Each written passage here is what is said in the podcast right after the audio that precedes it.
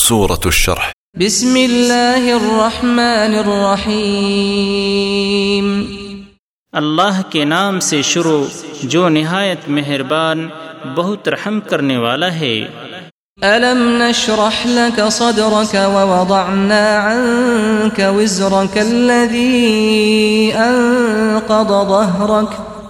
اے نبی، کیا ہم نے آپ کے لیے آپ کا سینہ نہیں کھول دیا، اور ہم نے آپ سے آپ کا بوجھ اتار دیا جس نے آپ کی کمر توڑ دی تھی. وَرَفَعْنَا لَكَ ذِكْرَكَ فَإِنَّ مَعَ الْعُسْرِ يُسْرًا إِنَّ مَعَ الْعُسْرِ يُسْرًا.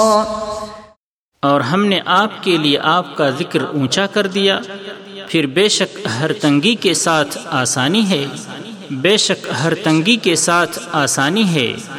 فَإِذَا فَرَغْتَ فَانْصَبْ وَإِلَىٰ رَبِّكَ فَارْغَبْ. چنانچہ جب آپ فارغ ہو جائیں تو محنت کیجیے اور اپنے رب ہی کی طرف رغبت کیجیے.